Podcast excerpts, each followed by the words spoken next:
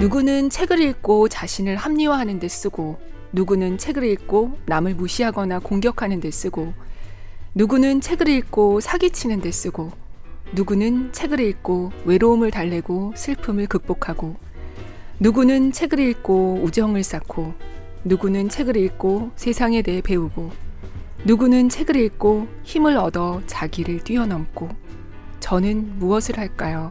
여러분은 무엇을 하세요? 안녕하세요. 골라드는 뉴스룸의 일요일 책방 북적북적 오늘로 100회를 맞았습니다. 방금 들으신 글은 정희훈 작가의 책 삶을 바꾸는 책 읽기 중에 한 대목이에요. 어, 저는 책을 읽고 남은 바라지도 않고요. 저 자신을 좀 더 잘 알게 됐으면 합니다. 이 책에는 이런 내용도 나와요. 아무런 대가도 바라지 않고 노력한다는 것은 뭘까? 농사꾼이 밤에 시를 지으면 그 시는 농사꾼의 낮도 바꿔놓을 수 있을까? 일하고 돌아온 사람들에게 밤의 시간은 무엇일까? 먹고 자고 쉬는 것 말고 우리도 밤의 시간에 뭔가를 한다면 그것이 또 우리를 어떻게 바꿔놓을 것인가? 아무것도 당연시하거나 무심코 보아 넘기지 않는다면 그런 탐구와 관심이 우리를 어떻게 바꿔놓을 것인가. 북적북적이 여러분들의 밤의 시간에 좋은 벗이 되었기를 또 되기를 바랍니다. 책을 소개하고 발췌해서 읽는 일은 매우 행복하면서 또 동시에 굉장히 어려운 일인 것 같아요. 마스다 미리는 뭉클하면 안 되나요? 라는 책에서 이렇게 썼어요. 나도 곧잘 밑줄을 그으며 책을 읽어서 기분은 안다. 그러나 그 책은 누구에게도 빌려주지 않는다. 어디서 마음이 끌렸는지 알려지는 게 쑥스럽다. 내 내면을 내보이는 것 같다. 네, 저 역시 마치 밑줄 그은 책을 펼쳐 보이는 것 같은 마음이 들기도 했는데요. 그런데 그보다는 역시 제가 자주 쓰는 표현인 다단계 판매원의 마음으로 이 소중한 책을 한 분에게라도 더 알리고 싶다는 마음이 컸습니다.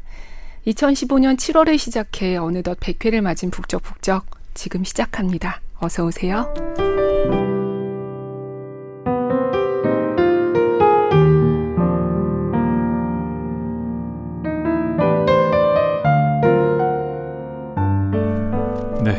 왔습니다. 네. 안녕하세요. 오늘은 특별히 심영구 기자. 제가 99회 끝에 안내를 드렸더니 사실 99회 조금 전에 녹음했거든요. 이어서 지금 100회 녹음하고 있는데 어, 100회는 특별히 심영구 기자와 제가 함께 인사드립니다. 네, 안녕하세요. 골라드는 뉴스룸 책 읽는 시간 북적북적. 그러니까 조 선배는 일요일 책방을 많이 쓰시고 네. 저는 책 읽는 시간을 많이 하더라고요. 네네. 그 왜책 읽는 시간이라고 했나 생각해 보니까 아무래도 김영하 작가의 책 읽는 시간 그것 맞아요. 때문에 제가 그게 익숙해서 그렇게 한 게 아닌가 싶은데. 이 처음 시작할 때부터 네. 뭔가 저희가 김영하 작가님 같은 그런 유명인하신 분이 책 읽는 시간 하니까 이거 처음 만들 때도 어, 그렇게 유명한 사람들만 해야 되는 거 아니야? 이런 얘기를 했었어요, 실제로. 아, 처음에 예, 런칭할 때요? 처음에, 예. 음. 그래서 처음에 얘기가 오갈 때, 아, 그렇게 김영하 작가님처럼 하면 되겠지. 아니야, 그분은 유명하니까 할 수 있는 거지. 이런 얘기가 오고 갈 때, 책 읽는 시간이 있어서 저는 의도적으로 책 읽는 시간을 피해보려고. 네. 저도 뭐 중간중간에 읽을 때 표현을 여러 가지로 바꿔보려고, 음. 어, 뭐 책, 책을 읽고 책 듣는 시간, 누구는 책 읽고 누구는 뭐 어쩌고 음. 뭐 그런 식으로 계속 매주 할 때 표현을 바꿨던 기억이 있는데 네. 한 최근 다시 시작한 다음부터는 네. 그냥 책 읽는 시간으로 쭉 갔던 것 같습니다. 아 저는 심영구 기자입니다. 안녕하세요. 네, 안녕하세요. 네. 저는 조지현입니다. 저희 처음으로 늘 약간 정제되고 원고도 있고 원고도 미리 준비해 오고 책을 그냥 읽고 이러다가 오늘은 그냥 이렇게 100회를 맞아 네, 네. 한번 과감한 네, 시도를 네, 태만한 자세로 하고 있습니다. 예.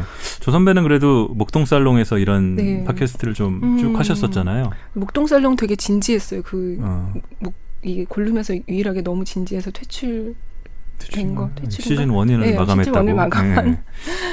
그 저는 저는 저기 한번 나간 적 있고요. 그 경제부 있을 때 아, 이건 머니. 그, 이건 머니. 예. 이건 머니 한번 나가가지고 되도 않는 네. 음, 경쟁 팟캐스트에 나왔다는 아. 드립을 아. 했다가 좀 약간 비난의 눈초리를 받고 니네가 무슨 약간 그런 얘기를 받긴 했는데 하여튼 그러고 이렇게 나와서 얘기하는 게 아, 되게 오랜만이네요.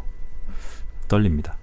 이거 아 시작하게 된 이유도 그 목동살롱이 되게 컸어요. 거기서 그냥 지나가던 이슈가 있을 때 거기에 관련된 책을 조금씩 조금씩 원래 한 달락 뭐 한 페이지 이렇게 읽다가 정유정 작가의 28을 읽었고 그다음에 정상 전상진 교수의 음모론의 시대 그다음에 가장 결정적으로 신경순 작가 표절 파문 때 그 우국하고 전설을 읽은 게 계기가 아. 돼서 그걸 들은 뉴미디어 팀에서 읽는 걸 아예 하나 해보지 않, 않을까 이런 얘기가 나와가지고 아 그럼 코너 속의 코너처럼 하다가 시작을 한 네. 거네요. 아, 코너도 아니고 그냥 제가 네. 제 분량 챙겨보려고 아.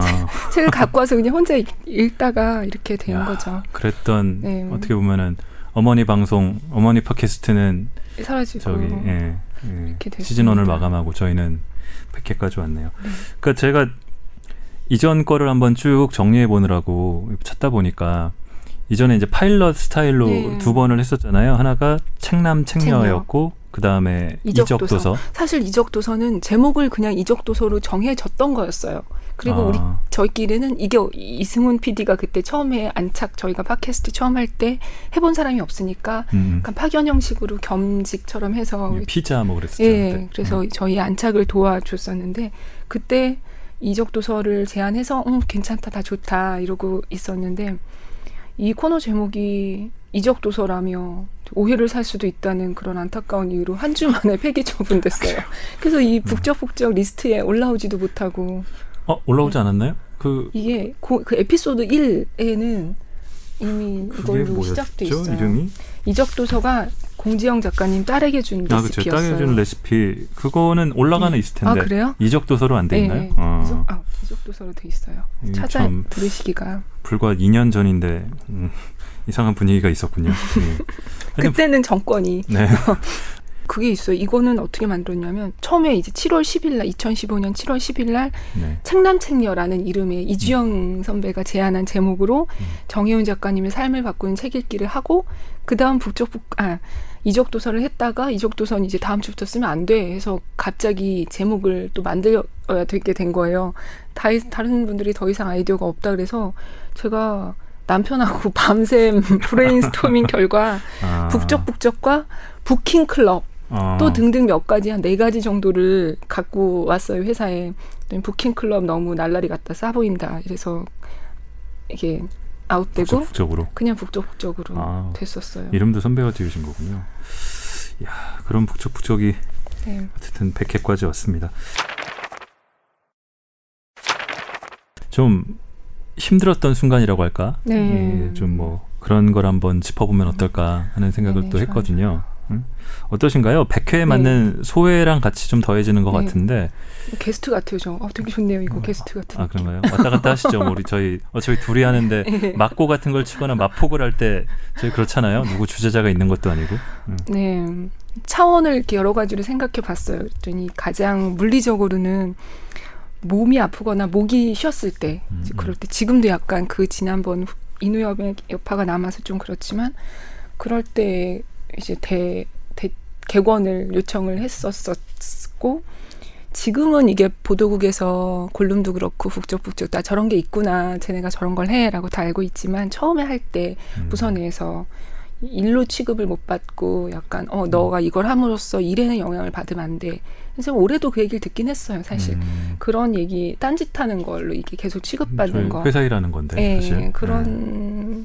그런 눈총 이런 게 좀 힘들었던 면도 있고 심원 기자가 합류하기 전에 혼자서 일주일에 이제 한 권씩 할 때는 소개할 책과 지금 제가 읽고 있는 책의 그 투트랙 전략이 아, 그쵸. 예, 그게 참 사람을 좀 음. 지치게 만들기도 했어요. 지금 몰이 지금 꽂힌 책을 계속 읽고 싶은데 음. 이게 또 이것도 해야 되니까 예전에 읽었던 책도 다시 또 찾아보고 그런 게 그 꽂힌 책을 네. 사실 또 읽을 수만 있는 것도 아니잖아요. 그쵸. 약간 여기 팟캐스트용 적합하지 않은 책들이 책이 또 있어요. 또 저는 예를 네. 들어서 막 식물에 꽂혔다 그래서 식물을 키우는 거 뭐 이런 책을 막 읽고 있었던 때는 사실 이건 되게 실용적인 책이고 식물은 아무나 관심 있는 것도 아닌데 이걸 북적북적에 갖고 와서 읽을 수는 없고 음.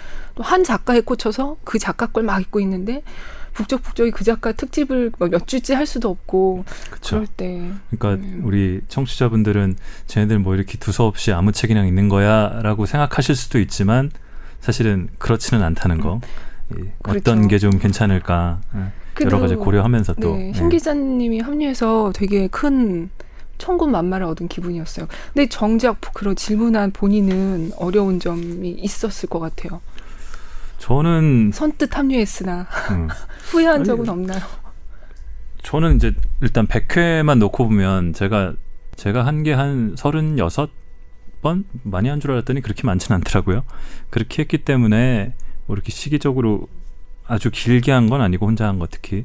그리고 제가 이제 그 시작할 때는 한 번씩 선배가 뭐 저 일이 있고 그럴 때 제가 대타를 했던 적이 한두 번 있었잖아요. 두 번 정도 있었는데 그때는 뭐 취재부서 있었으니까 그래도 가끔 한 번 하는 거니까 괜찮았는데 근데 이제 연말에 작년에 연말에 인사 나서 경제부로 왔을 때는 하던 흐름이 있었으니까 그냥 하긴 했는데 특히 한 3월, 4월 되면서는 굉장히 좀 업무가 바빠지니까 이걸 또 회사 일이 아예 아닌 건 아니지만 요걸 하는 게 지장받으면 안 되잖아요. 음. 그렇다고 제가 여기에 소홀하기는 또 싫고 뭐 그런 부분들이 좀 갈등이 있었고 그러다 다시 제가 지금은 또 네. 노동조합에 파견을 와 있기 네. 때문에 시간이 좀 있기 때문에 뭐 그런 부분들은 여유가 있고 그 다음에는 뭐 세월호 그 관련 보도 5월 2일 날 그거 난 다음에 저희가 중단했잖아요. 그러고 네.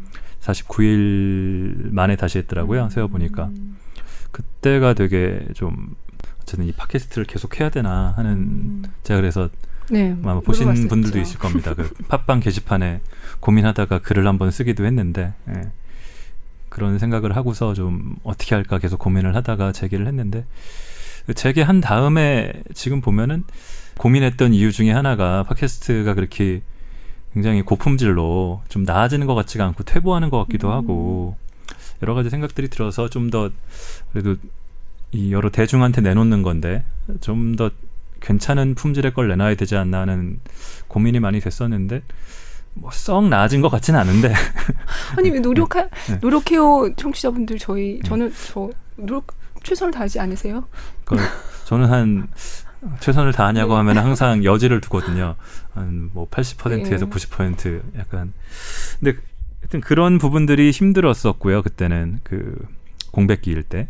그리고 또 하나는 세월호 특집을 하겠다고 제가 이제 작년 네. 말쯤부터 생각은 했었어요. 세월호 3주기를 앞두고. 근데 그때 그래서 읽을 책도 미리 정해 놨었어요. 음. 그 세월호 유가족 육성 기록 금요일에 돌아오렴하고 네. 그 형제자매 음. 이야기랑 세월호 그날의 기록 요 세 개 정도는 해야겠다고 이미 정해놨기 때문에 책을 고르는 거에는 또 큰 문제는 없었는데 마침 그때 세월호 인양 이슈가 터지고 제가 있었던 경제부가 고 전담 부서가 되면서 또 제가 2014년에 거기 취재했었다는 것 때문에도 현장 파견 가고 뭐 하고 했으니까 그때는 물리적으로 좀 힘들었고 음. 제가 세 번을 하는데 한 번은 팽목항 거기 식당 사장님의 방을 빌려달라고 해서 그때 잠깐 가서 녹음하고 두 번째는 제가 뱃속에서 편집도 하고 그랬거든요. 어. 녹음은 저기 아, 한 번은 집에서 했구나. 한 번은 집에서 하고 한 번은 거기서 하고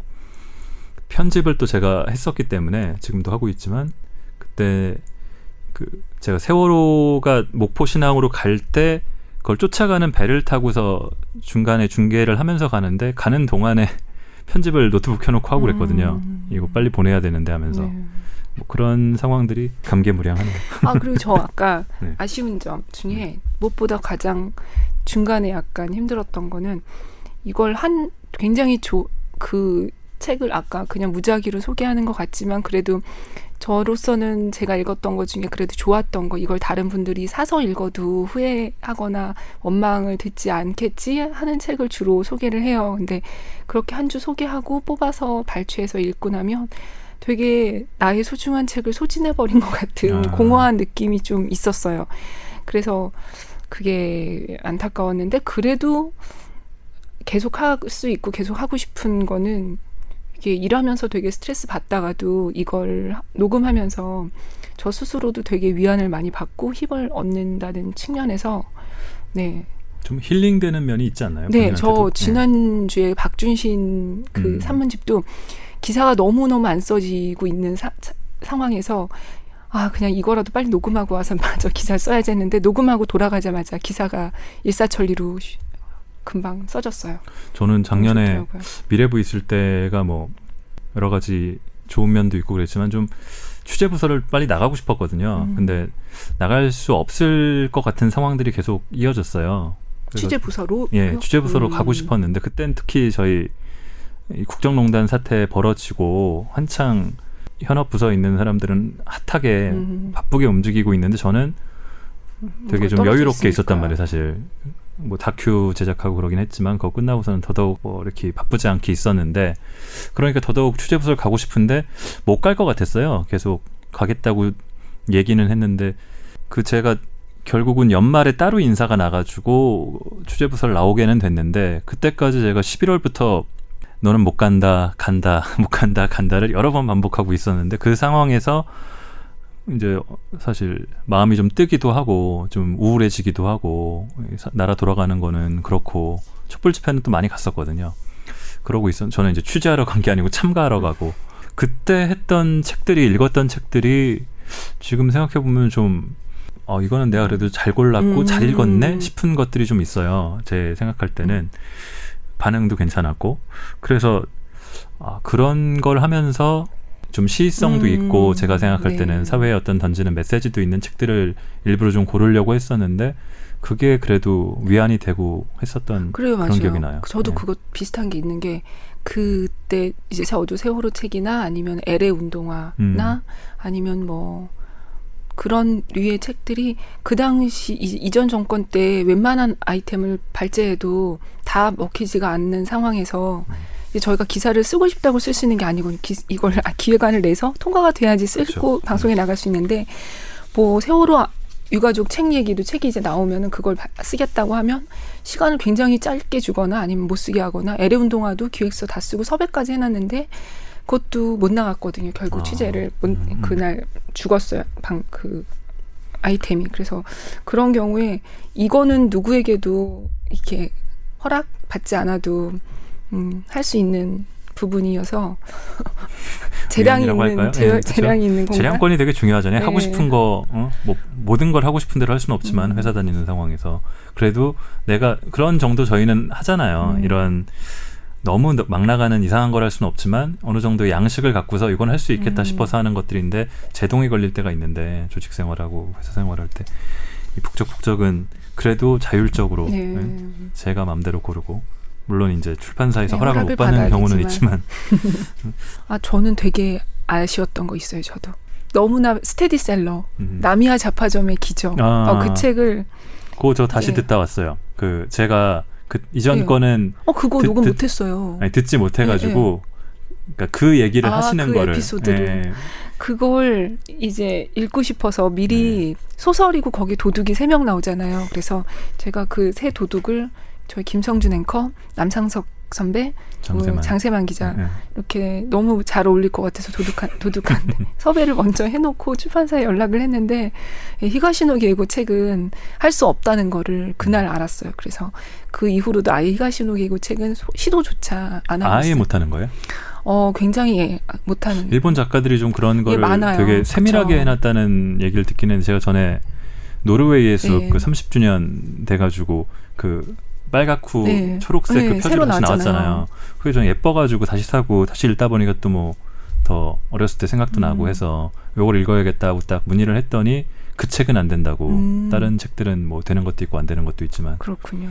그것도 못했고 또 이 기회 또 한번 네. 다시 try를 해볼까 하는 생각은 있는데 살인자의 기억법. 예. 그거는 근데 김영하 작가님이 네. 책 읽는 시간에서 읽으셨어요. 아, 그렇죠. 네. 제가 근데 그걸 알았는데도 네. 무모하게 작가님이 네. 자기 책을 자기 팟캐스트에서 읽었는데 내가 읽으면 아. 당연히 안 되겠지 싶으면서도 해봤어요? 한 번은 아니 시도를 했는데 그거는 된대요? 뭐 저작권 뭐 이렇게 정리하는 문제가 있다고 지금은 할 수가 아. 없다는 얘기를 답변을 들어가지고 네. 안 되나 보다 하고서 넘어갔는데 최근에 다시 영화화하고 네. 있다고 하더라고요. 그러면 나와요. 또 설경구 네, 뭐 설현 나오고 뭐 한다면서 네. 설경구 설현. 설씨들이 그래서 김씨구나 걔는. 예. 예. 그래가지고 다시 한번 해볼까. 근데 음. 또 지금 말씀하신 게 다시 네. 생각났네. 까먹고 있었는데. 네. 그 하루키 책도 소설 아니 저희가 주로 에세이를 읽는 게 에세이는 쉽지만 소설은 진짜 힘든 걸로 알고 있어요. 그 다른 작가들이 하루키 책을 인용해서 다시 책을 그러니까 하루키에 대한 책이 많잖아요. 그러면 네. 뭐 나의 하루키 이런 식으로 음. 쓸 때도 그 소설을 인용할 수가 없대요. 그래서 그거를 아. 내 나의 문장으로 풀어서 다시 써야 되는. 그러니까 자기가 저작권을 갖도록 가공을 해야 되는 네네. 거군요. 그래서 아. 굉장히 다들 책 쓰기가 어렵다고 하시더라고요. 그래서 소설은 시도도 안 하고 있어요 지금 음. 어려울 것 같아서. 그 얘기를 하신 김에 사실 제가 100회 특집을 하려고 저희 쭉 했던 거를 음, 정리를 했는데 정리를 해서 나름의 통계를 좀 냈는데 최다 작가를 뽑아 보니까 네. 예, 역시 우리 우리 많은 사람들이 좋아하는 무라카미 하루키가 네. 무려 6회를 제가 너무 좋아요. 여섯 번을. 제 중학교 때부터 음. 읽어서 아 그래요? 전 네. 대학 가서 읽었는데 제가 중학교 음. 1학년 때부터 음. 읽기 시작해서 그때도 이미 에세이도 읽었고 소설도 읽고 너무 좋아해. 그래서 이거 되게 자제하면서 해서 이 정도.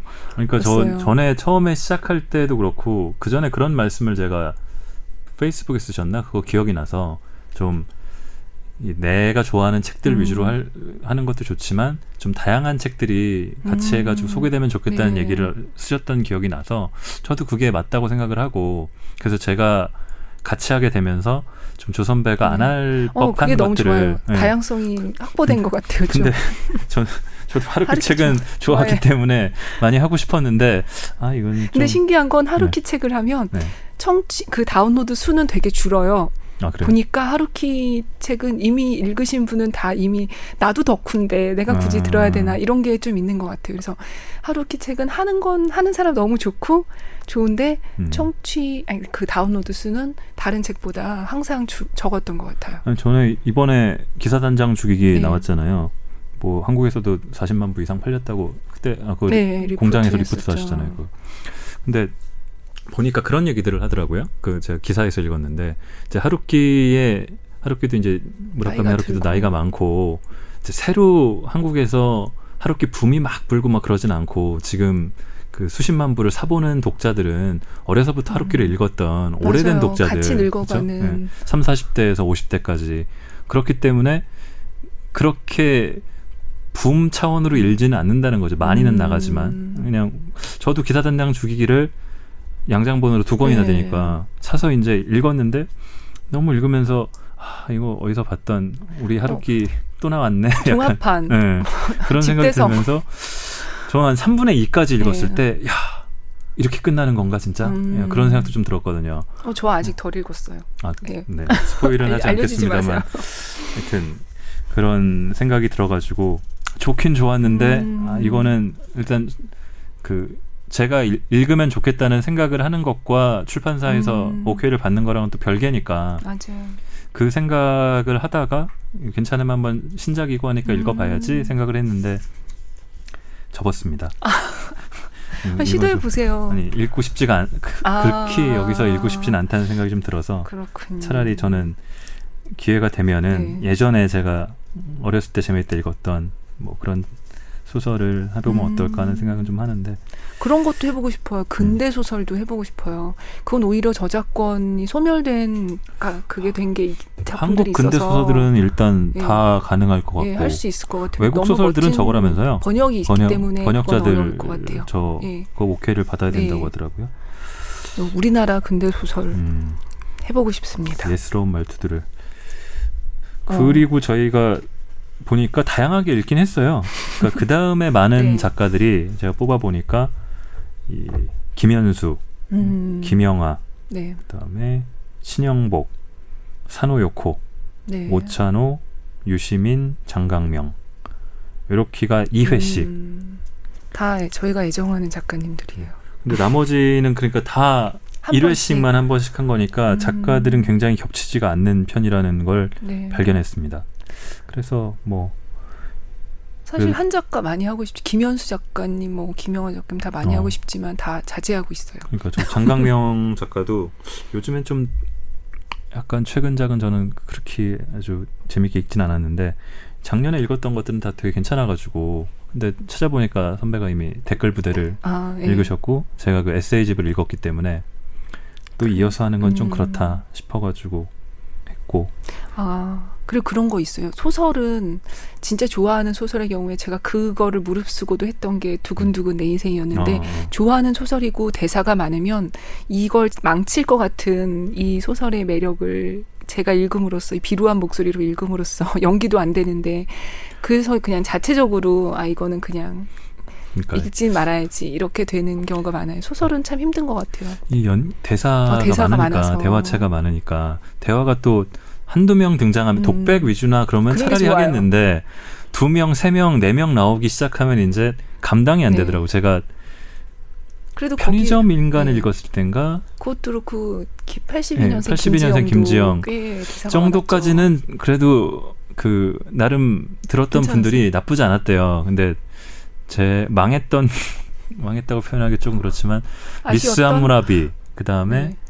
셜록 홈즈의 모험 음. 그런 걸 읽을 때는 그러니까 제 이제 이걸 읽으면서 무슨 생각 선배가 전에 읽었던 것도 생각을 했지만 뭐 모모라든지 네. 여러 가지 소설들이 많이 있었지만 그다음에 박사가 사랑한 수식 같은 경우는 네. 이제 여러 명을 네. 데리고 오셨잖아요. 세 명이나 거의 네. 예, 캐릭터마다 거의 나올 수 있게 했는데 김영하 작가 생각을 했는데 네. 그냥 그분도 이제 소설을 많이 읽으니까 소설을 읽으니까 네. 다 소설에서의 여러 사람들이 있는데 너무 덤덤한 목소리로 음. 연기도 어. 안 하고 가- 자기 목소리를 그냥 읽는 거예요. 그래서 왜 이렇게 읽을까? 이렇게 읽으면 너무 헷갈리고 음. 그러지 않을까 생각을 했는데 읽다 보니까 알겠어요. 이제 연기하려고 시작을 하고 목소리를 바꾸려고 네. 하면은 저희가 성우도 아닌데 뭐 잘 되면 음. 그래도 음. 그냥 가는 거지만 이상해지면은 한도. 끝도 없이 이상해지잖아요. 맞아요. 그럼 정말 선배 지금 얘기했던 것처럼 이 책을 좋은 책을 내가 읽어서 좀 망치는 것 같다는 자책감이 음. 들었거든요. 저도 그 저거 읽을 때도 그랬어요. 이거는 그 대사는 아니지만 지연된 정의 네. 그 읽을 어. 때도 제가 거기 그그 장애 장애 3인조랑 예, 장애 있는 네. 분들 목소리랑 읽을 때 나중에 제가 다시 들어보니까 음. 아 이거 괜히 내가 장애 있고 음. 좀 지능이 떨어지는 분들이 좀 계시잖아요. 네. 그런 걸 이용해서 사실은 누명을 씌우고 하는 음. 부분들인데 내가 그걸 읽을 때 괜히 말투나 그런 거를 과도하게 이상하게 한게 아. 아닌가 하는 생각도 들고 그래가지고 저 그 그 에피소드 듣고 음. 울었어요. 집에서 눈물 줄줄 흘리면서 들었는데. 감사합니다. 자 저기 예? 김지원 씨도 꼭 한번 읽어보시 들어보시고요. 예. 여기 김지원 PD가 지금 녹음을 도와주고 있습니다. 그래서 작가들 그렇고 이제 출판사는 제가 네. 사실은 그 다 몰랐던 것도 있어가지고 했는데 출판사는 12회 네. 가장 많았던 게 이제 저희를 많이 도와주는 출판사죠. 네. 그러면 문학 동네 음. 가장 많았고요. 그다음에 마음 산책 민음사가 6회씩 민음사 많을 것 같아요. 제가 그냥 좀 심정적으로 민음사가 홍보팀이 굉장히 이런 적극적으로 아? 이걸 조율해 주세요. 그래서 음, 이 민음사 책을 많이 했던 것 같아요. 그다음에 돌베개 창비도 5회씩이고 음. 문학사상이 아마 주로 하루끼였을 것 같은데 3회. 그다음에는 2회씩이더라고요. 나머지는 네. 또 1회씩이고. 음. 근데 보면은 이제 되게 큰 출판사들일수록 이런 요청이나 이런 게 많을 테니까 좀 체계적으로 진행을 하는 네. 것 같고 작은 출판사들 같은 경우는 재량이 많으세요 네, 네. 또. 또 이런 거를 뭘 해야 되냐고 저한테 거꾸로 물어보시는 분들도 음. 있더라고요. 저도 어, 뭐 보통은 허락 받아서 한다 그러면은 하시라 그러고 저희가 읽는 게 사실 그렇게 뭐 저작권을 어디까지 봐야 되는지는 저희도 좀 잘 모르지만 법적으로는 뭐 분량이 이렇게 많지는 않잖아요. 읽다 보면은 저희가 보통 한 3, 40분 하니까 그리고 뭔가 음. 이거 좀 저희도 음. 예전에 비밀 독서단이었나요? 그 그런 프로그램이나 네. 뭐 유명하신 분들이 하는 팟캐스트처럼 네. 나와서 책이 막 잘 팔리고 이러면 음. 선뜻 오케이 해주실 텐데 아직은 그렇지 않다 보니까 그쵸 많이들 사주세요. 그럼 저희가 더 허락을 쉽게 받을 수 있을 것 같습니다. 어, 그래도 저희 음, 광고 효과가 두드러지게 나오진 않지만 또 미미하게 있을까요? 네, 미미하게 있을 것 같아서 최근에 어크로스 또 우리 네. 강태영 편집자님 네. 아주 감사했습니다. 너무 너무 흔쾌하게. 예, 흔쾌하게 허락해 주셔서 음. 제가 페이스북 메신저로 말을 걸었거든요, 사실. 네, 저 항상 그렇게 연락해요. 그 음. 편집자님한테 때. 친구더라고요. 몰랐는데. 하여튼 뭐 그렇고 출판사들도 이렇게 앞으로 좀 많이 도와주시면 좋겠고 자 소설이 이- 그 종류별로 보면은 제가 사실 종류를 음. 딱 가르기가 어려운 것들도 음. 많아서 이거는 그냥 경향만 대충 봤는데요. 에세이가 압도적으로 많고요. 네. 에세이가 한 절반 이상은 되는 것 같고 읽기 제일 좋다 보니까 그렇죠. 대사도 없고 어, 짧도 한 편이 짧고 한 네. 편을 다 들려드릴 수 있고 근데 그러다 보니까 오히려 그것 때문에 꺼리시는 그렇게 거절당하는 사례도 음. 있었어요. 어. 짧은 거를 모아놨으니까 네. 소설 같으면 차라리 음, 부분을 읽어서 전체를 다 안 읽게 되는 게 있지만 에세이는 한 편 한 편이라도 음. 다 읽게 되니까 네. 이 팟캐스트에서 그것 때문에 안 된다. 아. 그래서 아, 예, 알겠습니다. 했지만 어, 조금 다른 쪽하고는 받아들이시는 게 다르네 하는 생각을 좀 했었고. 그럴 수도 있겠네요, 진짜. 네. 소설을 저희가 한 서른 권 정도는 네. 소설을 했고 시집을 네. 두권 하셨습니다. 네.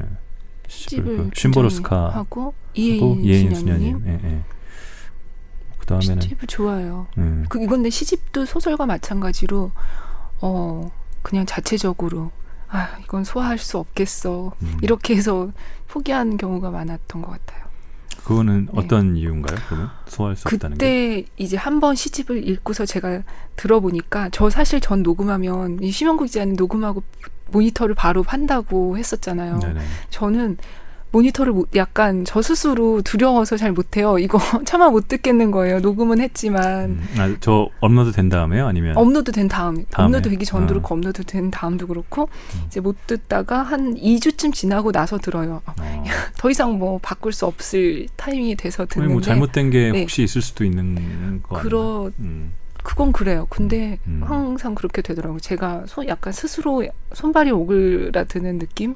그런 게 있어서 못 듣다가 시를 드, 들었는데 듣고 보니까 시는 한 편이 짧잖아요. 그래서 네. 그 짧은 거가 계속 이어져서 나오니까 되게 한 날을 원래는 눈으로 읽으면 천천히 읽고 음. 오랫동안 생각하고 다음 페이지로 넘어가야 마땅한 시도 그냥 제가 너무 빨리 읽고 또 다음 시로 넘어가는 거예요. 이게 아, 생각할 그쵸, 그쵸. 예, 네. 여백 없이 그게 시에는 잘 맞지 않는구나. 이 한 편만 읽어드리면 오히려 다 듣고 나서 생각할 시간이 있는데 시간이 또 저희가 또 20분, 30분 하다 보니까 여러 편을 시를 읽는데 그게 좀 거의 안타까웠어요. 줄줄줄 읽는 네. 식이 돼버리는 거죠. 그래서 시는 좀 전 스스로도 네, 시도 그렇 시는 제가 사실은 지금 시가 섞여 있는 책을 읽으려고 음. 생각은 하고 있었는데 좀 어려운 부분 중에 하나가 그 시집이면 아예 한 분한 작가가 음. 쓰신 시집이면은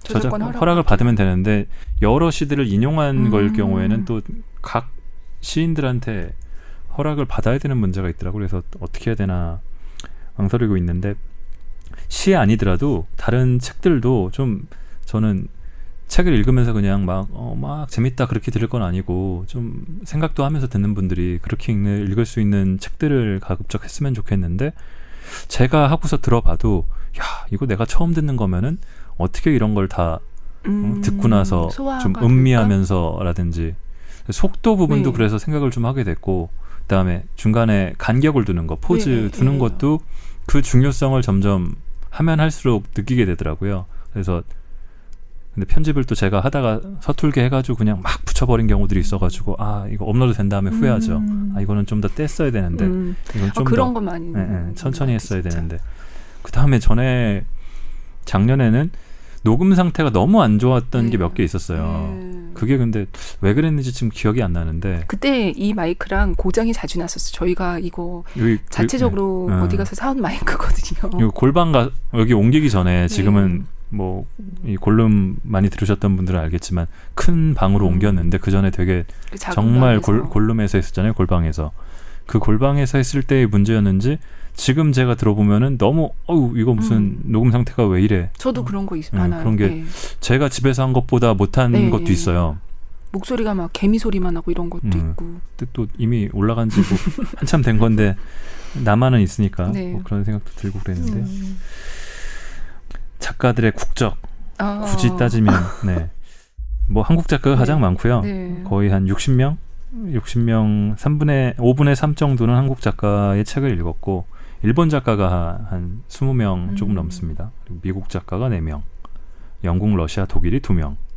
그 다음에는 이제 뭐 덴마크. 그리고 우리 나라를 좀 이 언어를 좀 다양화해 봐야겠네요. 진짜. 저희가 어차피 한국어로 읽는 거기 때문에 언어로 읽진 않기 때문에. 네. 네. 근데 그런 건 있, 있는 것 같아요. 저는 제가 그 언어를 잘 몰라서 그렇긴 하지만 한국어로 번역된 것들이 그래요, 이게 예, 좀 느낌이... 입에 잘 안 붙잖아요. 그리고 생소한 것 같기도 하고 맞아요. 느낌도 잘 안 사는 것 같고. 근데 일본 작가들은 음. 우리 말이 좀 비슷해서 그런 건지 좀 잘 붙는다는 생각은 드는데 제가 처음에 선배하고 같이 하다가 저 혼자 하게 되면서 한번 쭉 봤는데 너무 한국 작가만 네. 하는 거예요, 제가. 너무 아, 난 내가 아무리 한국어밖에 못하지만 너무 한국 작가인데 싶어가지고 네. 일본 작가를 한번 했었다가 요네하라 마리인가요? 요네하라 마리는 그, 그 다음이고요. 그 전에 네. 이제 무라타 사야카 네. 그 편의점 인간이 음. 일본 작가 처음 했던 거고 그다음에 요네하라 마리도 했었고 그 다음에 이제 아내 가뭄이라는 그 네. 페미니즘 도서 그 많이들 좋아하셨던 에너벨 하여튼 까먹 예, 작가 이름을 까먹었는데 찾아봐야겠다. 하여튼 그분을 했었는데 그분은 호주 작가였고요. 음. 그 책도 번역이 뭐 제가 볼 때는 잘 돼 있어가지고 음, 되게 재밌게 읽었다는 에너벨 크랩. 네, 네. 그렇습니다. 음. 궁금한 거는 이 저희 청취자분들이 주로 어떤 시간대에 이걸 들으시는지도 좀 궁금해요. 음. 제 지인들은 대부분 밤에 자기 전에 듣는다. 네. 잠이 솔솔 온다 이런 얘기 많이 하시는데 또 출퇴근하면서 들으신다는 분도 계세요. 근데 그러기에는 저희 좀 지하철이 시끄럽거나 하면 잘 안 들릴 것 같기도 하거든요. 괜찮으신지 그것도 궁금하고. 그리고 참 또 감사의 말씀도 드리자면 이거 번거롭다면 또 굉장히 번거로운데 그 팟빵에 댓글 남겨주시는 청취자분들도 참 큰 힘이 돼요. 너무 감사합니다. 네. 어, 지금 이거는 네. 우리 녹음하고 있는 건가요? 네네네. 아 그렇군요. 음. 어. 네, 몰랐어요. 쉬는 동안 잠깐 얘기하는 줄 알았어요. 그러니까 팟빵 그조 선배랑 저랑 또 차이점을 보면은 그 한분 한 분 댓글들 굉장히 소중하게 생각하시면서 언급을 해주신다는 거. 저는 맨날 생각은 하고, 하고 있었는데 까먹어요. 까먹고, 그래서 업로드 된 다음에, 아, 맞다. 나도 댓글 좀 한번 읽을 걸. 뭐 그런 생각을 하고 그랬는데. 이것머니의 틈새에서도 그 저희 댓글 달아주셔서 더 감사해요. 이게 음. 남들이 많이 달면 음. 같이 참 분위기상 달기 좋을 것 같은데 많지도 않은데 달아주셔서 감사합니다. 근데 저는 시간이 지날수록 네. 처음엔 저희가 이제 16년, 16년 동안 기자하면서 혼자서 어딘가에서 말을 할 일이 거의 없, 전혀 없었어요. 대부분 저희는 앵커가 질문하면 거기에 대답하거나 음. 그렇기 때문에. 근데 그래서 처음에 이 방에서 혼자 녹음할 때는 이 방은 뭐 작은 방이었지만 아무튼 방에서 혼자 녹음할 때는 굉장히 어색하고 속도도 자꾸 빨라졌는데 시간이 지날수록 어딘가에서 듣고 계시는 분들의 존재가 그래도 어, 보이진 않지만 느껴져요. 항상 있다고 생각하게 돼서 음. 좀덜 지루하게, 덜 어색하게 녹음할 수 있는 것 같아요. 음. 어, 어딘가 보고 듣고 있다 이렇게 생각하고 연결돼 있는 것 같은 느낌. 저희도 나중에 봐서 한번 네. 페북 라이브라도 음, 음. 실제로 진짜 음, 라이브로 하기는 좀 이거는 않지만. 페북 라이브는 뭐지 이렇게 비주얼 있는 김현우 기자 이런 분들만 하는 거 아니에요? 이것만이면 를한 번씩 데리고 와서 우리도 한 번 중간에 읽히고 네. 연기를 시키면은 또 아 저희가 이번에 백회 네. 그 생각도 했었잖아요. 아, 사실 네. 백회 라디오 극장도 했어, 생각했었어요. 우리, 우리 대표하는 앵커들을 다 네. 데리고 와서 어떻게 좀 해보자는 네. 근데 뭐 될 것 같았거든요. 근데 백회에 걸맞는 어떤 책을 내야 도대체 백회를 기념하기에 좋을까 여기에서 음.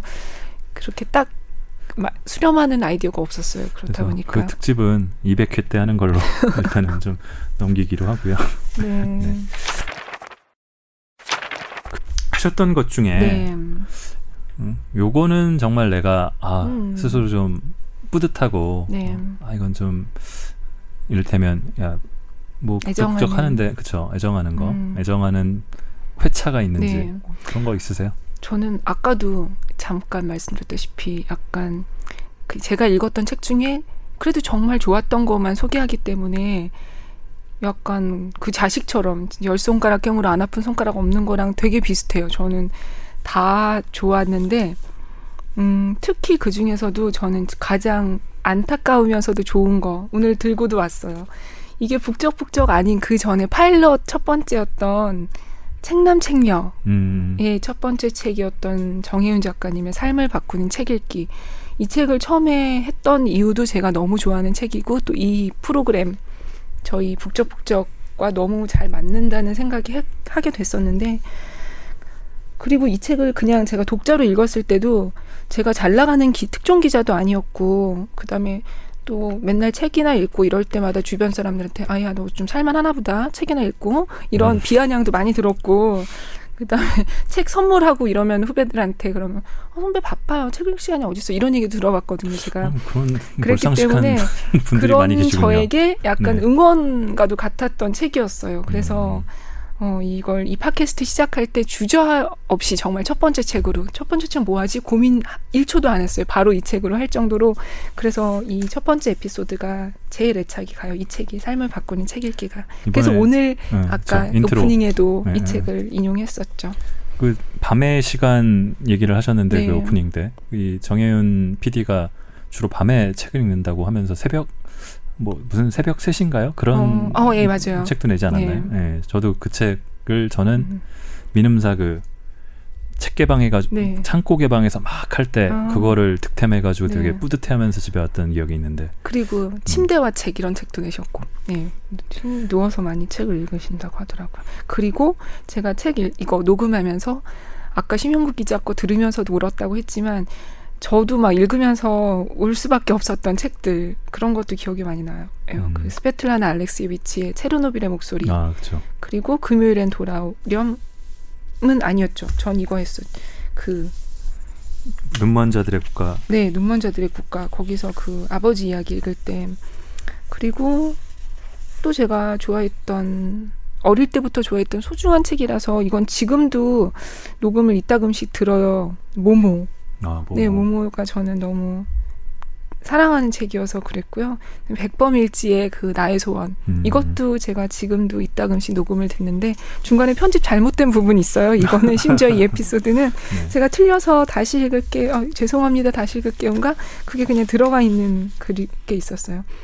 그리고 신현복 선생님의 담론 음. 이것도 애착이 갑니다. 그리고 아까도 말씀드렸던 어설픈 연기에 남녀 음. 연기에 도전했던 두근두근 내 인생 이것도 저는 가요. 그, 그 중에서 한번 네. 좀 저희가 잠깐 듣고 가면 좋을 것 같은데, 네. 뭐를 들으면 좋을까요? 그러면 체르노빌의 목소리의 도입 부분? 애정하는 네. 팟캐스트 중에서는 네. 체르노빌의 목소리. 네.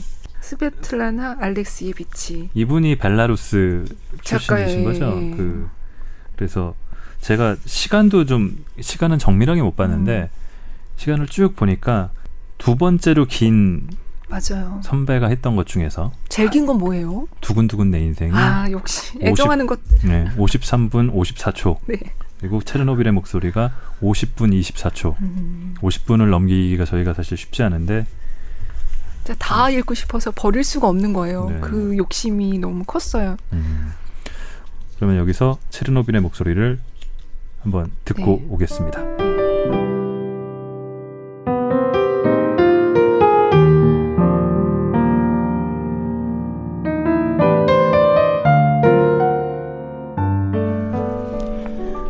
나는 체르노빌의 증인이다. 무서운 전쟁과 혁명이 20세기를 대표한다고 하지만 체르노빌이야말로 가장 중요한 사건이다. 사고가 발생한 지 벌써 20년이나 흘렀지만 내가 증언하는 것이 과거인지 또는 미래인지 나는 아직도 나 자신에게 묻고 있다. 그 사건은 너무나도 쉽게 진부한 옛날 이야기가 되어버렸다. 시시한 공포물이 되어버렸다. 하지만 나는 체르노빌을 새로운 역사의 시작으로 본다. 체르노빌은 단순한 지식이 아니라 선지식이다. 왜냐하면 체르노빌로 인해 사람이 자신과 세계를 이해하던 방식과 갈등하게 되었기 때문이다. 과거나 미래에 대해 이야기할 때 우리는 시간에 대한 주관을 이야기 속에 담는다. 그런데 체르노빌은 그 자체가 시간의 재앙이었다. 우리 땅에 흩어진 방사성 핵종은 5만, 10만, 20만 년, 아니 그보다도 더 오래 남아있을 것이다. 인생의 관점으로 볼 때 영원하다고 할 수 있다. 우리는 무엇을 이해할 수 있는가? 아직은 낯설기만 한 그 악몽의 의미를 이해하고 연구할 능력이 되는가? 이 책의 내용과 목적. 이 책은 체르노빌이 아니라 체르노빌의 세계에 관한 것이다. 사고 자체에 대한 이야기는 이미 수천 장의 종이에 인쇄되었고 수십만 미터에 달하는 영화 필름으로 찍혔다. 나는 소위 기록되지 않은 역사, 그리고 지구와 시간 속에서 사라져버린 우리의 흔적을 다루었다. 나는 일상적인 감정, 생각, 발언을 기록하고 수집한다. 영혼의 일상을 잡으려 노력한다. 평범한 사람들의 평범한 일상을. 그런데 이곳에는 평범한 것이 하나도 없다. 상황도 사람도. 그들이 새로운 공간에 정착할 때 할 수밖에 없었던 행동도 전혀 평범하지 않았다. 그들에게 있어 체르노빌은 비유나 상징이 아니라 집이었다.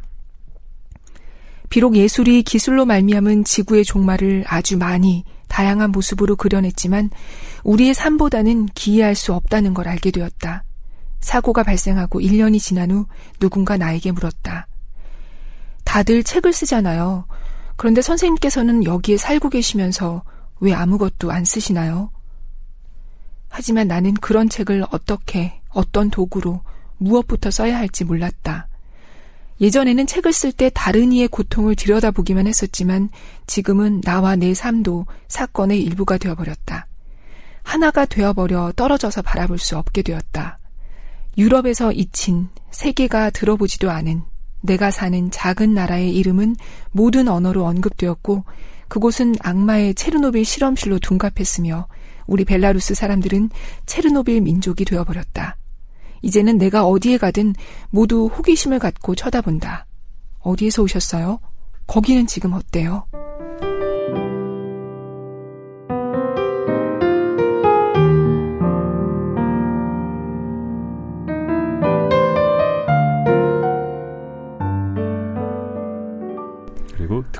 듣고 왔습니다.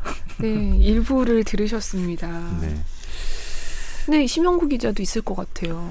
저는 애착이 가는 거. 잘 맞아 떨어졌던 게 있었어요. 네. 가급적 저는 신작을 두 번 하면은 좀 출간된 지 음. 지난 거를 한 번 하고 뭐 그런 식으로 2대 1 정도 비율로 했으면 좋겠다는 생각을 했었는데 잘 안 되고 그다음에 이 시기에는 요걸 읽었으면 좋겠다라는 음. 생각들을 좀 했었어요. 그래서 어, 일정 같은 거에서 보면은 음. 네네, 맞아요. 뭐라든지 그런 거 있죠. 네. 뭐 그다음에 무슨 날 뭐, 세월호 삼주기는 그건 너무 명확하게 정해져 있으니까 가능했는데 뭐 누구 백주기라든지 음. 것들이었는데 82년생 김지영 같은 경우는 저는 그때 작년에도 우리 강남역 네. 살인 사건 이후에도 페미니즘 도서 열풍이 불었고 그러던 흐름 속에서 나왔던 책인데 굉장히 제가 쉽게 잘 읽히는 책이었거든요. 음, 소설 맞아요. 자체도 그렇고 너무 저는 그런 표현을 제가 쓰기도 했는데 너무 평범하고 음. 뻔한 뻔해 보이는 인생인데 이게 이렇게 김지영 씨 82년생 저랑 뭐 저희랑 몇 살 차이도 나지 않는 이 사람의 인생이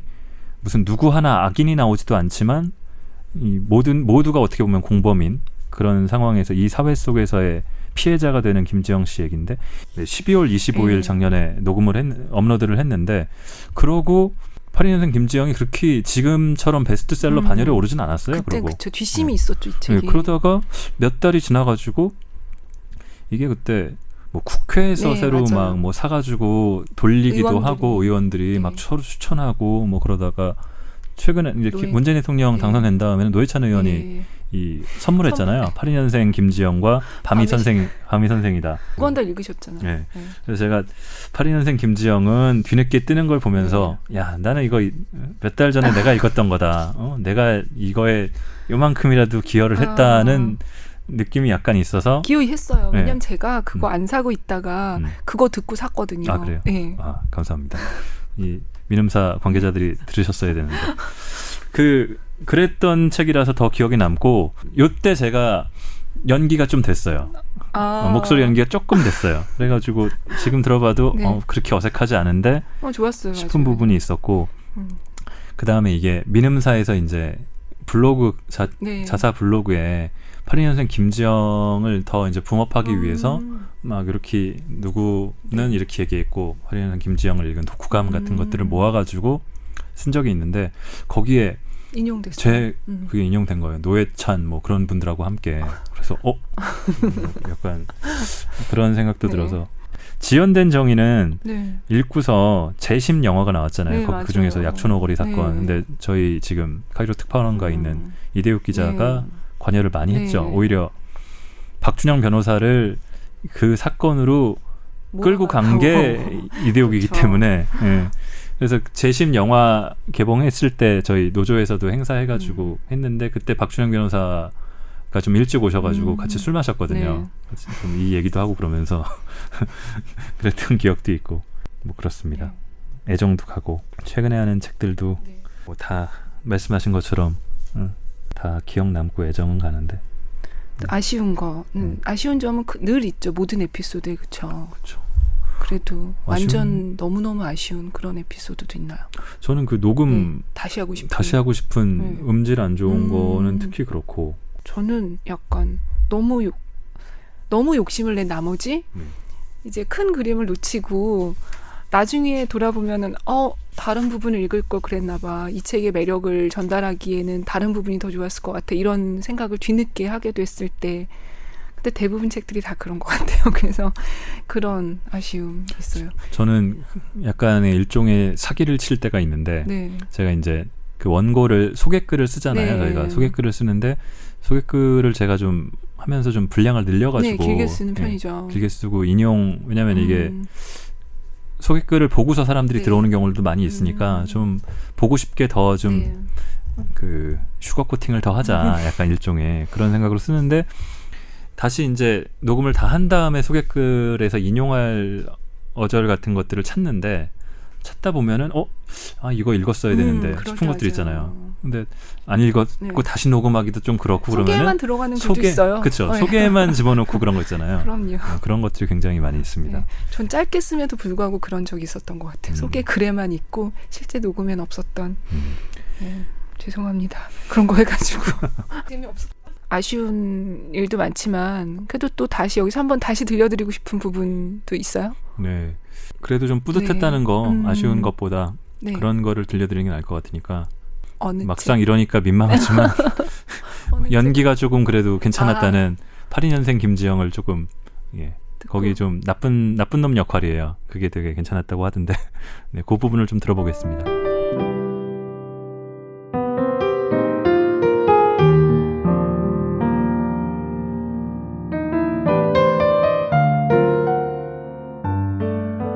김지영 씨와 함께 면접을 본 두 사람도 또래의 여성들이었다. 세 사람 모두 약속이라도 한 것처럼 귀를 살짝 덮는 길이의 단발머리를 하고 핑크빛이 도는 립스틱을 바르고 짙은 회색 정장을 입고 있었다. 면접관들은 이력서와 자기소개서를 보며 학창 시절에 대해 눈에 띄는 경력에 대해 부연 질문을 하고 다음으로는 회사에 대해 업계 전망과 마케팅 방향에 대해 의견을 물었다. 예상 가능한 질문들이라 세 사람 모두 무난하게 잘 대답해냈다. 마지막으로 가장 끝자리에 말없이 앉아 고개만 끄덕이던 중년의 남자 이사가 물었다. 자, 여러분이 거래처 미팅을 나갔단 말입니다. 그런데 거래처 상사가 자꾸 좀 뭐 그런 신체 접촉을 하는 겁니다. 아, 괜히 어깨도 주물주물하고 허벅지도 슬쩍슬쩍 만지고, 응? 그런 거 알죠? 그럼 어떻게 하실 겁니까? 김지영 씨부터. 김지영 씨는 바보같이 당황하는 모습을 보여도 안 될 것 같고 너무 정색하는 것도 좋은 점수를 받지 못할 것 같아 그 중간 정도로 답했다. 화장실에 다녀오거나 자료를 가지고 오면서 자연스럽게 자리를 피하겠습니다. 두 번째 면접자는 명백한 성희롱이며 그 자리에서 주의를 주고 그래도 고쳐지지 않는다면 법적 조치를 취하겠다고 강한 어조로 대답했다. 질문했던 이사가 눈썹을 한 번 올렸다 내리고는 파일에 뭔가 적었는데 괜히 김지영 씨가 움찔했다. 그리고 가장 오래 모범 답안을 고민했을 마지막 면접자가 대답했다. 제 옷차림이나 태도에 문제가 없었는지 돌아보고 상사분의 적절치 못한 행동을 유발한 부분이 있다면 고치겠습니다. 두 번째 면접자가 하 하고 어처구니 없다는 듯 큰 소리로 한숨을 쉬었다. 이렇게까지 해야 하나 김지영 씨도 씁쓸했는데 한편으로는 저런 대답이 높은 점수를 받을 것 같다는 생각이 들면서 조금 후회했고 그런 자신이 한심했다. 며칠 후 김재영 씨는 면접 전형을 통과하지 못했다는 메일을 받았다. 혹시 마지막 대답 때문이었을까? 아무래도 아쉽고 궁금한 마음이 사라지지 않아 인사과에 전화를 걸어 물어봤다. 담당자는 대답 하나가 당락을 좌우하지는 않았을 거라고 면접관들과 잘 맞느냐의 문제라고 우리 회사와 인연이 안 닿았던 모양이라고 정해진 매뉴얼에 따른 듯하지만 마음을 조금은 편안하게 해주는 대답을 했다. 마음이 편안해진 김에 김지영 씨는 함께 면접을 봤던 두 사람의 합격 여부도 물었다. 다른 뜻은 없다. 앞으로 면접 준비할 때 참고하려고 한다. 하자 그는 조금 망설이는 듯 했다. 저 지금 정말 절박해요. 김지영 씨의 말에 그는 두 사람도 합격자 명단에 없다고 답했다. 그랬구나. 김지영 씨는 왠지 기운이 쪽 빠졌다. 어차피 떨어질 텐데 하고 싶은 말이나 다 하고 나올 걸 하는 생각이 들었다. 그런 개자식은 손모가지를 부러뜨려 놔야지. 그리고 당신도 문제야. 면접이랍시고 그딴 질문하는 것도 성희롱이라고. 남자 지원자한테는 이런 질문 안 할 거 아니야. 혼자 거울을 보며 큰 소리로 하고 싶던 말들을 다 쏟아냈지만 속이 시원해지지 않았다. 자다가도 억울하고 열이 올라서 이불을 몇 번이나 걷어찼다. 그 이후에도 숱하게 면접을 보았고 종종 외모에 대한 지적이나 옷차림에 대한 저속한 농담을 들었고 특정 신체 부위를 향한 음흉한 시선, 불필요한 신체 접촉을 겪기도 했다. 취직은 하지 못했다.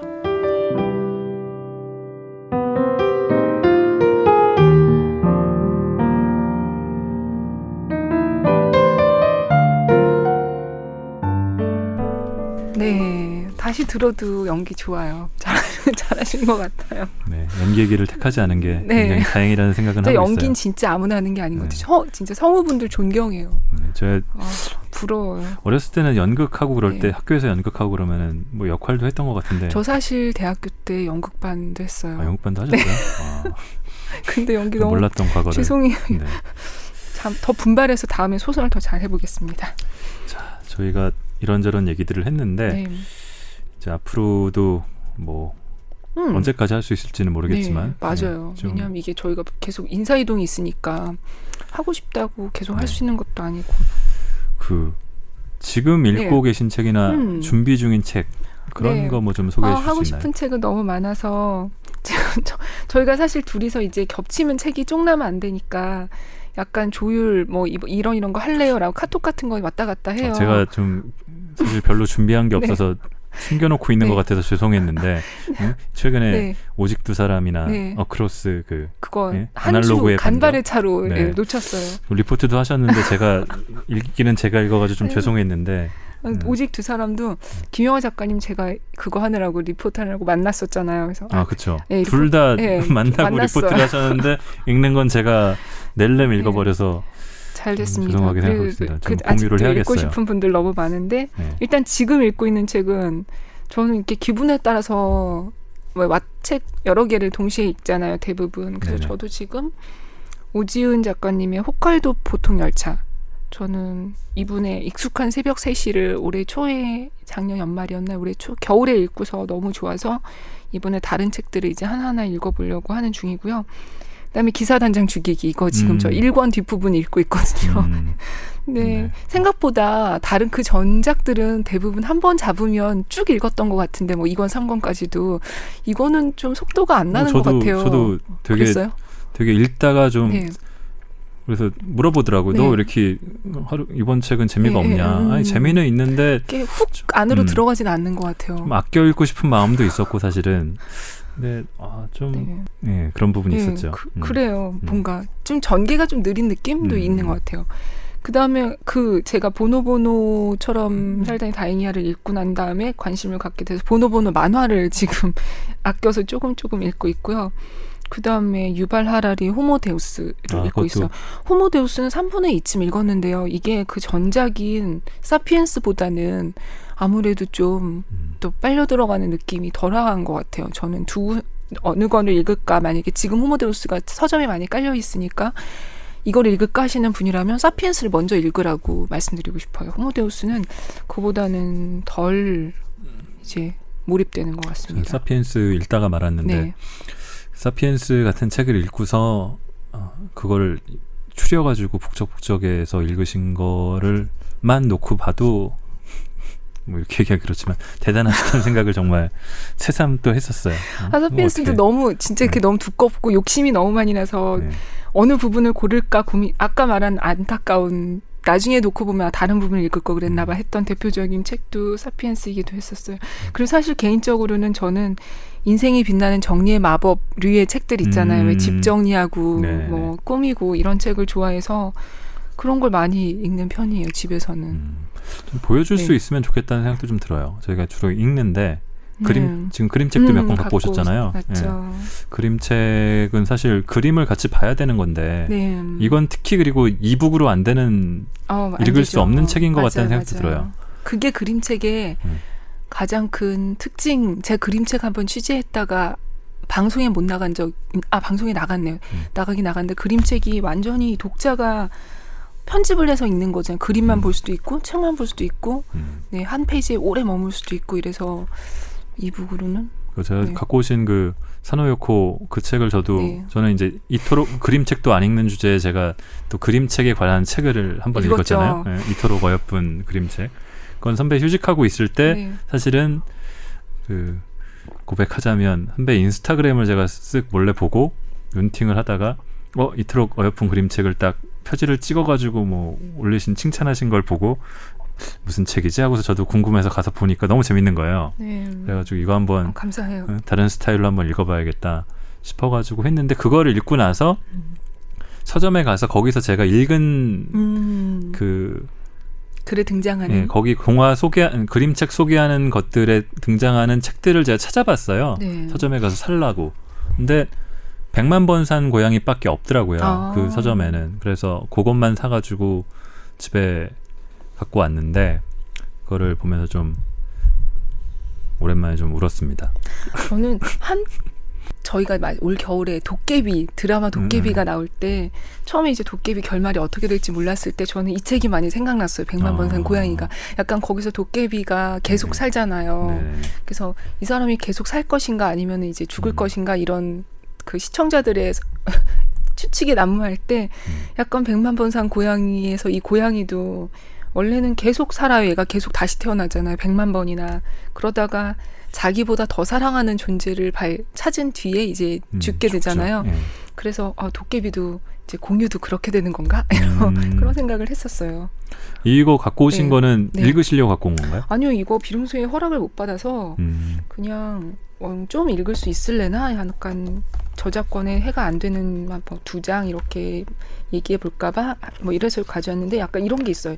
네, 저희가 얘기한 거 들으면 대충 분위기 아셨겠지만 얘가 고양이가 굉장히 귀여운 고양이고 여러 사람의 여러 집사를 만나죠. 음, 집사들한테 다 근데 사랑받죠. 음, 사랑은 받지만 네. 자기는 사랑 약간, 자기는 그쵸. 네. 자기는 자기만을 사랑해요. 이 고양이가 자기를 가장 사랑하는데 얘가 어느 날 이제 또 다시 태어나서 이번에는 도둑 고양이로 태어나요. 누구의 고양이도 아닌 자기 자신만의 고양이로 태어납니다. 근데 얘가 친구들한테 하는 얘기가 나는 백만 번이나 죽어봤다고 새삼스럽게 이런 게 다 뭐야? 이런 말을 자, 자주 남발하죠. 음, 음 누가 뭘 하면은 음, 나는 백만 번이나 살아봤는데 이런 아, 백만 번이나 죽어봤는데 음. 그러다가 굉장히 어여쁜 흰 고양이를 보고 단숨에 사랑에 빠지죠. 그래가지고 얘가 또 그 나른 고양이한테 하듯이 흰 고양이한테 가가지고도 난 백만 번이나 죽어봤다고 이렇게 얘기하면 이 흰 고양이는 그러니? 라고만 음. 대꾸해요. 시크하게. 어, 계속. 네. 근데 얘가 또, 또 다음 날 가서 나는 백만 번이나 죽어봤다 그러면 그러니? 얘는 또 이렇게 말하고. 그럴 때 얘가 하루는 난 백만 번이나 하고 말을 꺼냈다가 말을 바꾸죠. 네 곁에 있어도 괜찮겠니? 그러자 하얀 고양이가 응이라고 대답합니다. 그래서 둘이 결혼해요. 그래서 아기 새끼 고양이들 낳고서 이 뒤로는 얘가 더 이상 난 백만 번이나 라는 말을 하지 않게 됩니다.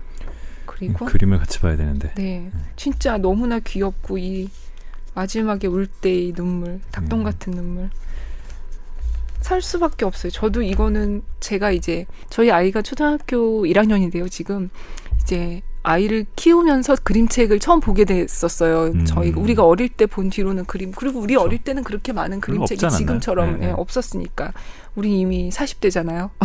네. 고백하자면 그래서 이 그림책을 보다가 어떤 그림책은 아이용보다는 어른한테 맞는 그림책들이 너무 이게 애가 이해하기는 어려운 그림책들이 있더라고요. 그래서 제 그, 오로지 저를 위한 그림책을 사기 시작했어요. 어느 아. 순간부터인가. 아. 그래서 이 백만 번 고양이도 그냥 제가 제 사심으로 애가 아니라 저 때문에 산 책이었고요. 저도 그랬어요. 그렇죠. 저 집에 그림책이 딱 한 권 있는데 음. 그 책이 저 책이에요. 그리고 또 사노요코의 그래서 이 고, 그림책이 너무 좋아서 서점에서 그림책을 보다가 이 아이 그림책을 같이 사려고 갔다가 역시나 또 제가 제 거를 하나 샀던 음. 하지만 하지만 할머니라는 책을 음. 가져왔어요. 이것도 그림이 너무나 귀여워요. 얘도 마찬가지로. 이 여기도 그림도 네. 사노요코가 같이 그리는 네, 거죠. 글 같이 그림을 그리는 다. 거예요. 예, 예. 네. 그리고 이 두 책 다 번역가가 아까 그 백만번산 고양이 김난주 번역가님이 어, 번역하셨어요. 우리 또 수많은 일본 소설을 그렇죠. 번역한. 네. 네. 그리고 이 하지만 하지만 할머니도 엄혜숙 번역가님이 번역하셨는데 음. 어 이것도 너무나 너무나 아름답고 오랫동안 생각하게 되는 책이에요. 그림책도 한번 네. 저 읽고 그- 싶어요. 한번 한번. 읽어보시죠. 언젠가 이 음. 하지만 하지만 할머니 언젠가 읽고 싶어요. 이 할머니가 90대 할머니가 고양이랑 살아요. 근데 할머니가 어느 날 99살 생일이 되고 고양이한테 초를 사와라 얘야 이렇게 심부름을 시키는데 얘가 너무 덜렁대다가 초를 다섯 개밖에 안 사와요. 음. 그래서 케이크에 초 다섯 개를 꽂고서 아 그냥 할머니 다섯 살 됐다고 하죠 뭐 이런 식으로 이제 촛불을 불었어요. 근데 그 전에는 어땠냐면은 얘가 이제 할머니한테 할머니 뭐 하러 가요? 뭐 할머니 우리 고기 잡으러 가요? 하면 할머니가 아니야 나는 아흔여덟 살인 걸 아흔여덟 살 날 할머니가 고기를 잡는 건 어울리지 않아. 음. 할머니 뭐 해요? 이러면은 하지만 나는 아흔여덟 살인 걸 난 어울리지 않아. 이런 식으로 말했었어요. 그러다가 이 할머니가 이 초 다섯 개를 분 뒤로 그러다가 이 할머니가 이 다섯 개의 촛불을 불고 다섯 살 다섯 살 생일 축하해 고양이 이렇게 말하거든요. 이거 된 뒤로는 이제 고양이가 할머니도 가요 이러면은 하지만 나는 다섯 살인 걸 어머 음. 그렇지 다섯 살이면 고기 잡으러 가야지. 하지만 98살에서 어, 예, 그렇죠. 하지만 5살로 그다음에 이제 고기 잡으러 가다 냇가를 뛰어넘어야 되는데 할머니 이제 냇가를 뛰어넘어 할머니도 해봐요. 그러면은 하지만 나는 다섯 살인 걸. 어머 그렇지 다섯 살인 나도 뛰어야지. 음. 이렇게 된 거예요. 그래서 할머니가 이렇게 훌쩍 뛰면서 다섯 살은 어쩐지 새 같은 걸 이렇게 말하기도 하고 어, 저 그림 이쁘다. 예. 네, 근데 물에 이렇게 또 수, 수영을 하면서 어 다섯 살은 어쩐지 물고기 같은 걸. 라고 말해요. 할머니가 이제 모든 걸 할 수 있게 된 거예요. 다섯 살이 되다 보니까. 그래서, 네. 이 뒤에 이 번역가 옹기니의 말에 보면, 나이보다는 스스로를 가두는 마음이 더 문제가 아닐까라고 쓰기도 했는데, 네. 이 이것도 뭐 좀 많이 다섯 살. 읽으시면서 네. 느끼, 좋았어요. 느끼 시는 바가 많았어요. 제가 특히나 이 아프고 휴직하고 음. 있을 때, 음. 어, 나 이제 앞으로 어떻게 살아야 되지? 이러고 있을 때 이거를 읽고서 약간 큰 음. 위안을 위안을 받았습니다. 받으셨군요. 저 이렇게 자꾸 위안을 받는 책을 좋아하는 것 같아요. 음, 위안 받는 네. 우리 팟캐스트 하는 것도 우리한테도 위안이 되고 네. 저한테도 들으시는 분들에게도 위안을 드리고 싶습니다. 네. 재미도 드렸으면 좋겠는데 네.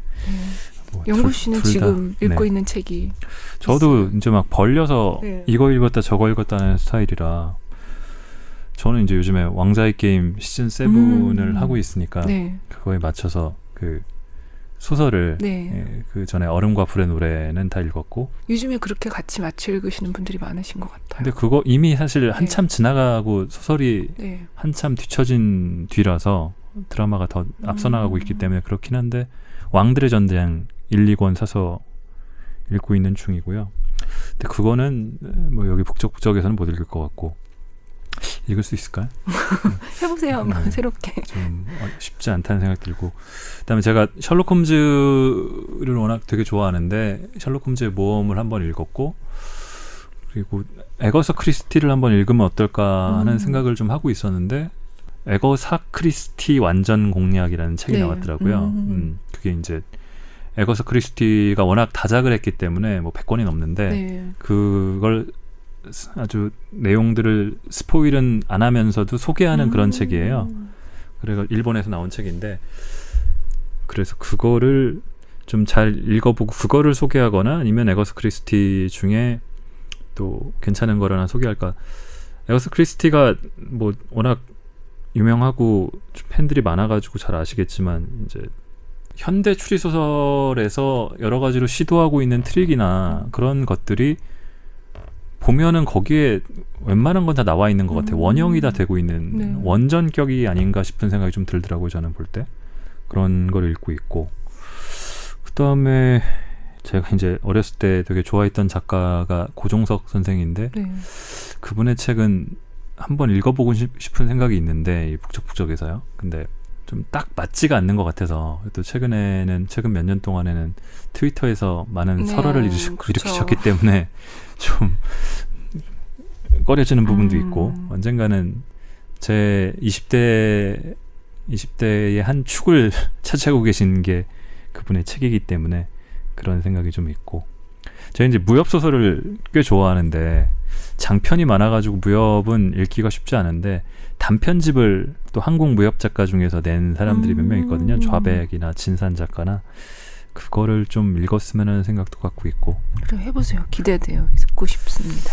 네, 쉽지 네. 않습니다. 근데.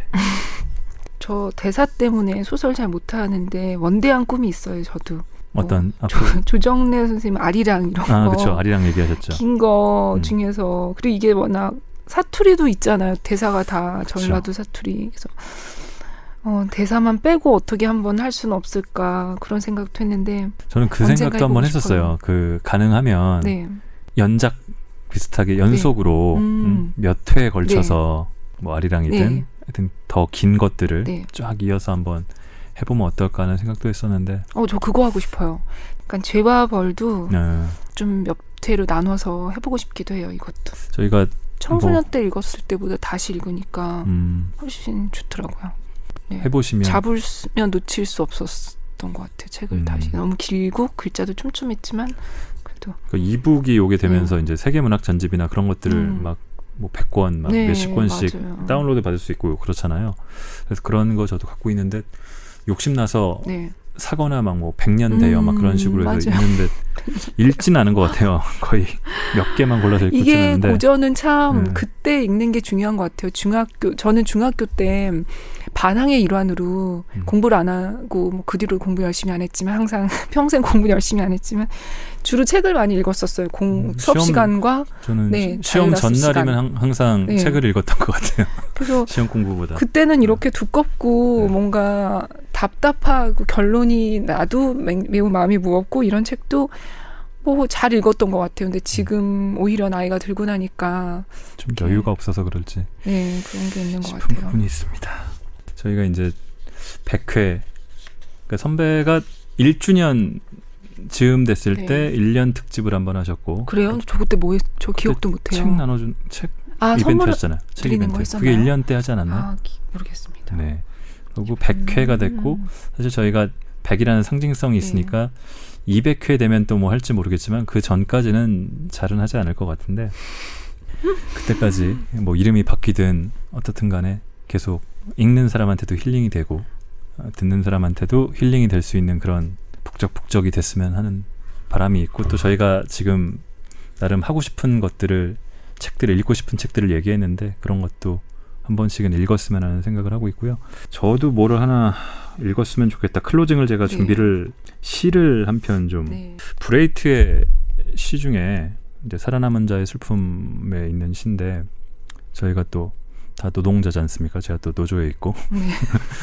우리 책 읽는 어느 노동자의 질문이라는 시가 있어요. 음. 저는 책을 읽을 때 여러 가지 생각들을 하지만 가장 좀 생각을 할 수 있게 하는 책 그게 어떤 거에 대한 생각이든 그냥 듣고서 뭐 재밌다 어 이거 괜찮네 그런 것도 생각이고 아니면 아 나는 지금 어떻게 살고 있나 하는 것도 생각이고 여러 가지 생각들을 할 수 있을 것 같은데 질문을 할 수 있는 책이 되게 좋은 책이라고 생각을 하고 어, 요 부분이 좀 마음에 와닿아서 클로징에 읽는 시로 골랐습니다. 브레이트한테는 허락을 받지 않아도 되겠죠 성문이 일곱 개인 테베를 누가 지었을까? 책 속에는 왕들의 이름만 나와 있네. 왕들이 손수 돌덩이를 운반해 왔을까? 그리고 몇 번이나 파괴되었던 바빌론을 그때마다 누가 다시 세웠을까? 황금빛 찬란한 리마에서 건축 노동자들은 어떤 집에서 살았을까? 만리장성이 준공된 날 밤에 미장이들은 어디로 갔을까?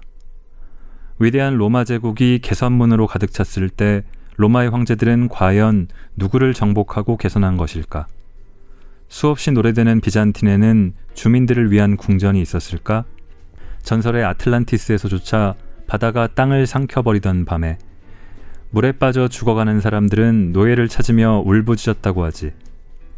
젊은 알렉산더는 인도를 정복했지. 그가 혼자서 해냈을까?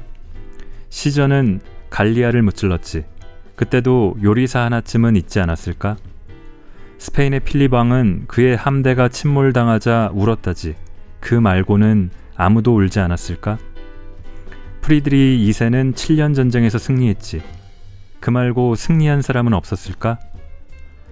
역사의 페이지마다 승리가 등장하지. 누가 승리의 향연을 차렸을까? 10년마다 위대한 인물이 나타나지. 누가 그 비용을 치렀을까? 그렇게 많은 기록들, 그렇게 많은 질문들. 북적북적 100회 특집이었습니다. 저희 둘이 이렇게 같이 나오는 거는 200회에 돼서나? 네, 오늘은 특히나 잠으로 잘 인도할 수 있을 네. 것 같아요. 졸리셨죠? 죄송해요. 네, 첫날 듣다가 주무시고 네. 다음날 또 들으시기 바랍니다. 자, 긴 시간 이번에도 들어주셔서 감사합니다. 다음 회에 뵙겠습니다. 안녕히 계세요.